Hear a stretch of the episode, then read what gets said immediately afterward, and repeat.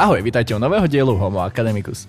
Dnes za námi přišel inženýr Petr Zahradník, který je významným českým odborníkem na poli ekonomie a přednášejícím na fakultě managementu a ekonomiky.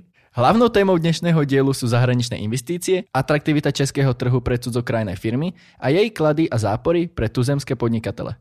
Já jsem Lea a ráda investuju do sebe. Ja som Rastio a som finančne nezodpovedný.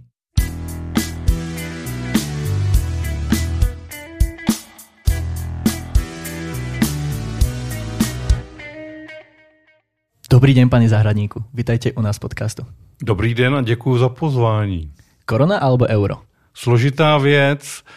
Do budoucna asi euro, a, ale koruna odvedla docela dobrou práci, docela dobrou službu, ale jsme-li v Evropské unii Eurozóna se rozšiřuje naposledy letos o Chorvatsko, tak si myslím, že ty země Evropské unie, které stojí mimo eurozónu, už teďka tvoří velmi výraznou menšinu a mám pocit, že by ani Česká republika neměla být na periférii. Takže do budoucna určitě euro. Mm-hmm. Poměrně dlouho se zabýváte přímými zahraničními investicemi. Co vás na této oblasti fascinuje a proč je pro vás tak důležitá? Fascinují mě investice sami o sobě, protože eh, investice v podstatě představují budoucí prosperitu. Čím více se v současné době investuje a investuje-li se dobře, takže ty investice přináší nějaký výnos, tak tím ta země nebo e, ekonomika nebo region může být bohatší, může si dovolit, řekněme, e, vyšší životní úroveň, může si dovolit to, že investuje i do jiné infrastruktury, která přímo zisková není. Takže to je fascinující velice. A to adjektivum přímé je fascinující to, že e, investice v podstatě neznají hranice, zejména v civilizovaném světě je normální, že e, investor se rozhoduje mezi několika třeba i desítkami zemí, kam, kam investuje. Asi mezi, tou, mezi těmi desítkami asi nebudou Severní Korea nebo Jižní Sudán, ale ty země, které jsou považovány za civilizované, to znamená euroatlantická civilizace, Japonsko, Korea, Austrálie, Nový Zéland, ty vytvářejí docela silné podhoubí pro možnost investovat a e, každá země by měla podle mého názoru vytvářet ty nejlepší podmínky pro to, aby se stala atraktivní nejenom pro investory své vlastní země, ale i pro zahraničí, protože to té zemi dodává jakýsi punc, když zmíním v Evropě dvě, které si myslím, že jsou v tomto přeborníky, Irsko a Lucembursko.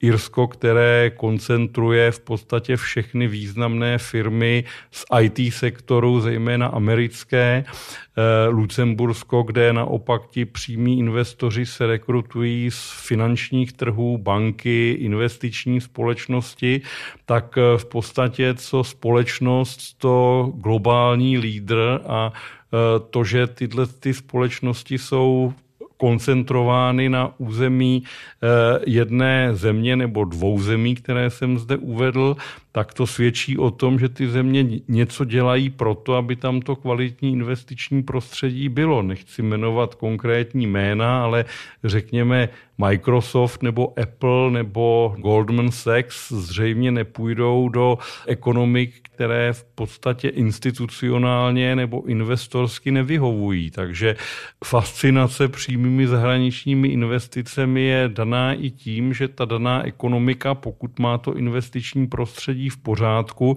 tak proto musela něco udělat a, a to se cení.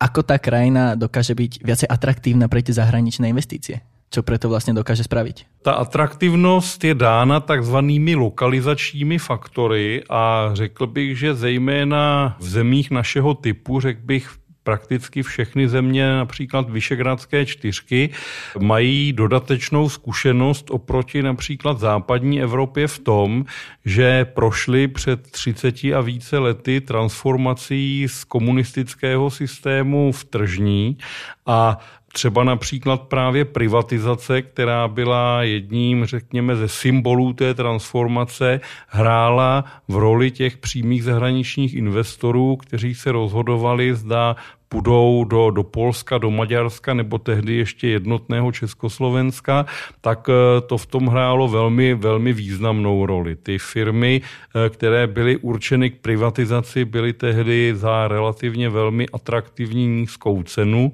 Navíc ten zahraniční investor cítil, že v našich zemí je velmi kompetentní a levná pracovní síla, což jsou další motivy. Kdybychom se po těch lokalizačních faktorech posouvali dál, tak eh, to byl třeba před rokem 2004 vstup vlastně opět všech těchto zemí, tehdy už čtyř, do Evropské unie, což jak pro západoevropské, tak pro neevropské investory byl ohromný stimul pro ty západoevropské právě to, že v těch našich zemích pořád i v té době byly levné náklady, takže tu též produkci mohli vyrábět, řekněme, s třetinovými náklady. A pro ty zahraniční, třeba pro japonské nebo pro korejské, to byl motiv být na jednotném evropském trhu, protože kdyby tu samou produkci vyváželi do Evropské unie ze Soulu nebo z Tokia, tak by museli platit clo, ale když si založili například ty korejské v Žilině Kia nebo v, v Nošovicích Hyundai, tak eh, ten výrobek byl vyroben nebo je vyroben v Evropské unii a žádné clo nemusí, nemusí platit. Takže to je, řekněme, druhý velký stimul. A třetí stimul bylo zavedení systému takzvaných investičních pobídek, to znamená cíleného, cílené politiky, která lákala zejména v situaci, kdy v těch našich zemích byl nedostatek kapitálu, ale i nedostatek know-how, zkušeností, kdy téma zahraniční trh bylo spíše učebnicové, než ovládané eh, na základě nějaké praktické zkušenosti a ty investiční pobídky ze začátku byly velmi, velmi atraktivní. Předpokládali třeba desetileté daňové prázdniny. Ten investor nemusel deset let poté, co tu investici uvedl do provozu vůbec platit daně nebo minimální daně oproti jiným podnikatelům. Měl zadotovaná pracovní místa, která vytvářel. Měl zadotovanou průmyslovou zónu, ve které působil. Měl podporu například v zavedení veškeré infrastruktury, telekomunikační a, a, a další. E, přispívali mu na to, aby k jeho fabrice vedla Eh, slušná silnice nebo případně železniční propojení. To všechno bylo součástí těch investičních pobídek a samozřejmě, že ti investoři na to slyšeli.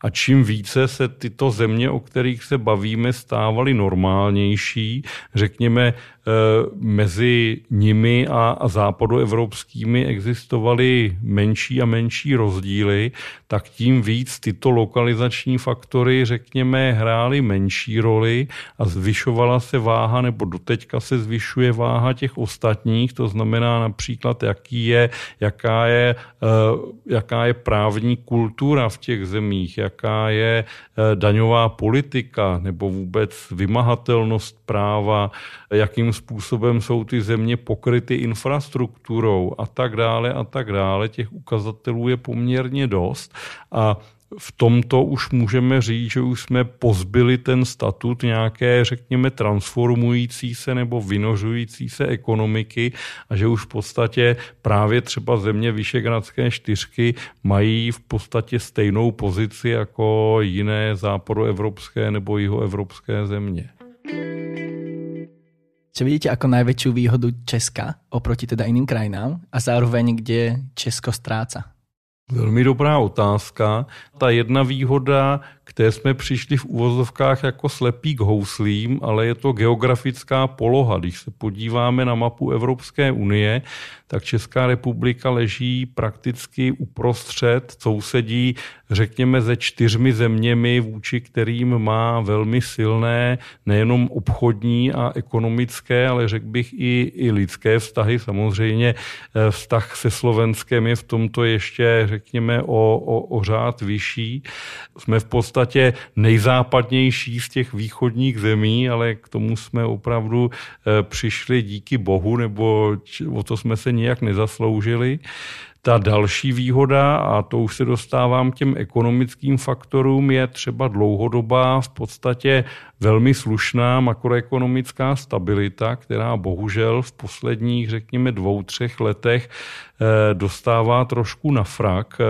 Evropská unie pracuje s takovým, řekněme, nástrojem, kterému se říká evropský semestr a v tom evropském semestru vyhodnocuje právě faktory, které jsou zajímavé nebo které jsou důležité pro rozhodování investorů, nejenom těch zahraničních, ale i pro rozhodování investorů v té domácí zemi. A Česká republika v tomto přehledu byla dlouhodobě velmi vysoko, právě z hlediska nejrůznějších ukazatelů konkurenceschopnosti, dostupnosti úvěrů a tak dále a tak dále. A v posledních dvou, třech letech bohužel v tomto ohledu ztrácí. A kde má deficit, tam si myslím, že to je právě třeba v porovnání se Slovenskem, že není schopná naplňovat, řekněme, klíčové, klíčové fatální rozdílové priority. U Slovenska mám tím na myslu například odhodlání toho stát se už před eh, delším časem od roku 2009 členskou zemí eurozóny, nebo dokonce ještě o několik let dříve v době Eh, kdy byl pan Zurinda předseda vlády, Ivan Mikloš ministr financí, tak eh, eh, odhodlání k velkým razantním ekonomickým reformám, které v ostatních zemích regionu prostě vůbec neexistovaly v takovéto, v takovéto ambici. Takže v tomto ohledu si myslím, že Česká republika je spíše takovou evolučně se vyvíjející zemí, kde eh, jednotliví aktéři spolu neúplně vždycky komunikují a pokud ano, tak nevždy táhnou za jeden provaz. A takovéto rozdílové věci, vys konec konců třeba stávající situace ohledně nastavení daňových parametrů nebo důchodové, eh, důchodové reformy nebo eh, systému, který zabezpečuje důchody, svědčí o tom, že řekněme to ten orchestr úplně neladí a že tady není v podstatě žádný koncenzus ohledně toho naštěstí. Nezažíváme u nás situace, které pozorujeme například ve Francii, kde eh, důchodová reforma vyvolává ještě podstatně drsnější emoce.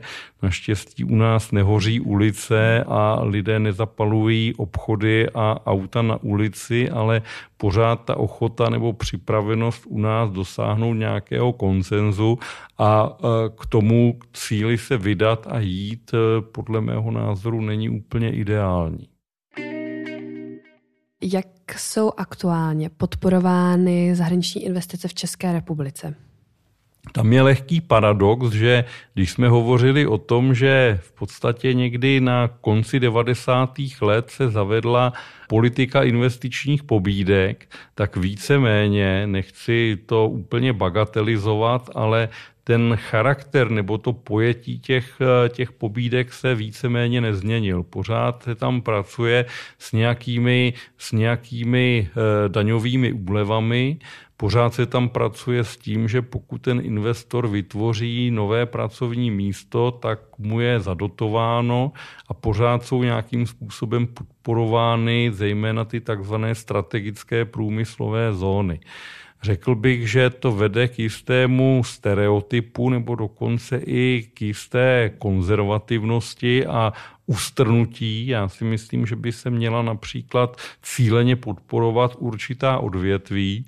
Už si vůbec nemyslím, že eh, by měla být, být mantrou snaha přilákat jenom zahraniční investice. Mám pocit, že právě cestou těch investičních pobydek zatím zahraniční investoři v České republice dostali poměrně dost a že je zapotřebí se starat i o domácí kapitál, tak aby z těch, řekněme, drobných eh, provozoven z nejrůznějších startupů, které existují v různých podnikatelských inkubátorech a podnikatelských zónách, se staly velké velké podniky. Konec konců jsme na půdě Zlína, kde precedent Baťovi geneze od drobného ševce v globální firmu je prostě ideální příklad a myslím si, že že snaha i konec konců českého státu a i regionálních politik by měla být v tom, aby, řekněme, minimálně usnadnili cestu k, k tvorbě a ke vzniku nových baťů. Že už není zapotřebí, už netrpíme zdaleka nedostatkem kapitálu, už jsme si také jaksi osvojili určitou erudici, jak se chovat na světových trzích, už máme nějaké know-how a teďka si myslím, dokonce možná víc, než podporovat zahraniční investice. Vůbec bych se jim nebránil, ale třeba bych ty pobídky selektivně uděloval těm, řekněme, nejvýznamnějším, rozhodně ne jenom proto, že by přinešli peníze a naopak bych pozornost opravdu dával na to, aby se nějakým způsobem zmohl ten domácí kapitál a dvojnásobně v současné době, protože ty uplynulé dva, tři roky opravdu nebyly jednoduché a dokážu si představit, že spoustu domácích firm do doby, než vypukl covid a potom následně to bylo ovlivněno válkou na Ukrajině, tak vydali poslední, řekněme, symbolicky korunu k tomu, aby zajistili nějaký podnikatelský projekt, který jim potom díky těm e, restrikcím a podobně prostě nefunguje tak, jak si představovali. A mám pocit, že právě podpora těmhle s těm by nyní byla důležitější než podpora v tom mít tady nějakou druhou Škodovku nebo Panasonic nebo něco takového. Keď sa bavíme teda o podpore tuzemských podnikov, je niečo, čo by si mohli oni prebrať zo zahraničia, čo by sa napríklad mohli naučiť a zobrať si ako príklad od zahraničných firiem? Možná, že ten příklad bych eh, jedním slovem eh, označil jako klastr a souvisí právě s tím, co jsem eh, říkal dříve, že my hodně moc jsme zvyklí dělat jaksi na vlastní pěst, nedíváme se úplně moc okolo, co dělají jiní a vyřešit problém sami a kdybychom se s jinými združili, tak si myslím, že bychom mohli dokázat víc a třeba právě mnohé zahraniční příklady ukazují, že když dokonce i konkurenti v rámci odvětví nějakým způsobem spojí síly, tak společně dokážou docela dost. Já jsem před už drahnou dobou, někdy před 30 lety, studoval v belgickém městě Lováň, Leuven, který byl tehdy velikostně v podstatě srovnatelný se Zlínem, nějakých 80 tisíc obyvatel, teďka má o něco víc. A tehdy tam vzniknul první podnikatelský inkubátor okolo tamní univerzity, která je největší a nejstarší v Belgii.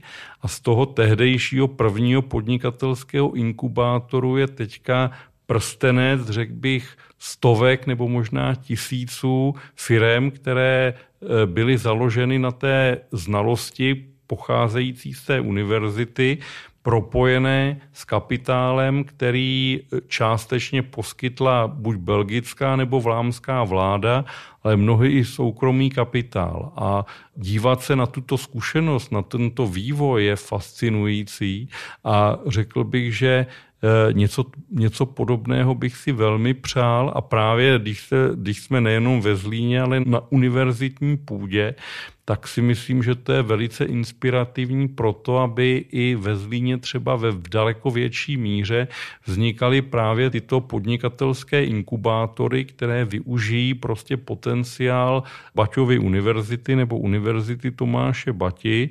Současně, řekněme se, v regionu lokalizují a, Zlín, řekněme, 21. století se stane symbolem nějakého dalšího odvětví, stejně tak jako ve 20. století byl symbolem obuvy. Tohle, to by, tohle mě chybí a tohle to si myslím, že je nutné eh, nebo vhodné hledat nějakou zahraniční inspiraci, když každá eh, zkušenost je jenom obtížně přenositelná a ne vždycky funguje úplně mechanicky. Jaké jsou tedy zápory těch zahraničních investic? Ty zápory spočívají v tom, že pokud se ten podíl zahraničních investic přežene, tak eh, vede k tomu, že ta daná země v podstatě ztrácí rozhodovací vliv v klíčových průmyslových nebo podnikatelských sektorech. V České republice konkrétně to znamená, a my jsme už tou zemí, která má ten, tu, tu účast zahraničního kapitálu relativně vysokou, tak to znamená například to, že když eh, ti investoři odvádějí zisky, které jsou tady vytvořeny, dividendy plus další typy příjmů do svých mateřských zemí, tak je to ekvivalent nějakých 7% hrubého domácího produktu České republiky, což je by oko 420-450 miliard korun každý rok. 450 miliard korun každý rok přidané hodnoty, která byla vytvořena na tomto území, jak si sebráno a odvedeno samozřejmě zcela legitimně, protože to je jejich majetek, do, do, do těch zemí. A v tomto rozsahu už je to, řekněme, moc, protože ty peníze tady zkrátka chybí. Kdyby těch 450 miliard bylo investováno nebo nějakým způsobem s nimi naloženo tady, tak se s tím dá udělat hodně. A už jsem zmiňoval ty dvě země, které jsou v tomto, řekněme, ještě dál, to znamená Irsko nebo Lucembursko.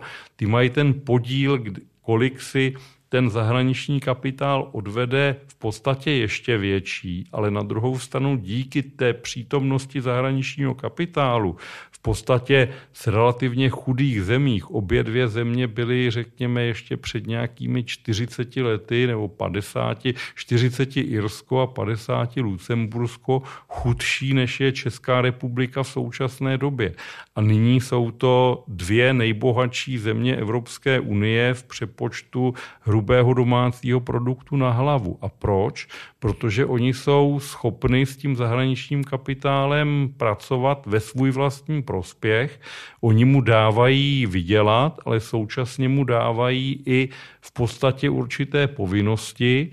Na ten zahraniční kapitál je napojena celá řada domácích firm, které díky tomu jsou schopny růst a e, když opět uvedu příklad, Irsko je zemí e, podílových investičních fondů, strašné kvantum v Evropě existujících podílových investičních fondů má domicil v Irsku. E, spousta z nich je samozřejmě zahraničního původu, ale ten investor tam má v podstatě povinnost být registrován u nějaké irské právní kanceláře, zprávu mu musí provádět irská firma a toto vytváří synergicky dodatečnou poptávku po domácích místech, což u nás v podstatě chybí. Ano, třeba Škoda Auto má velké penzum dodavatelů eh, z domácích malých a středních firm, ale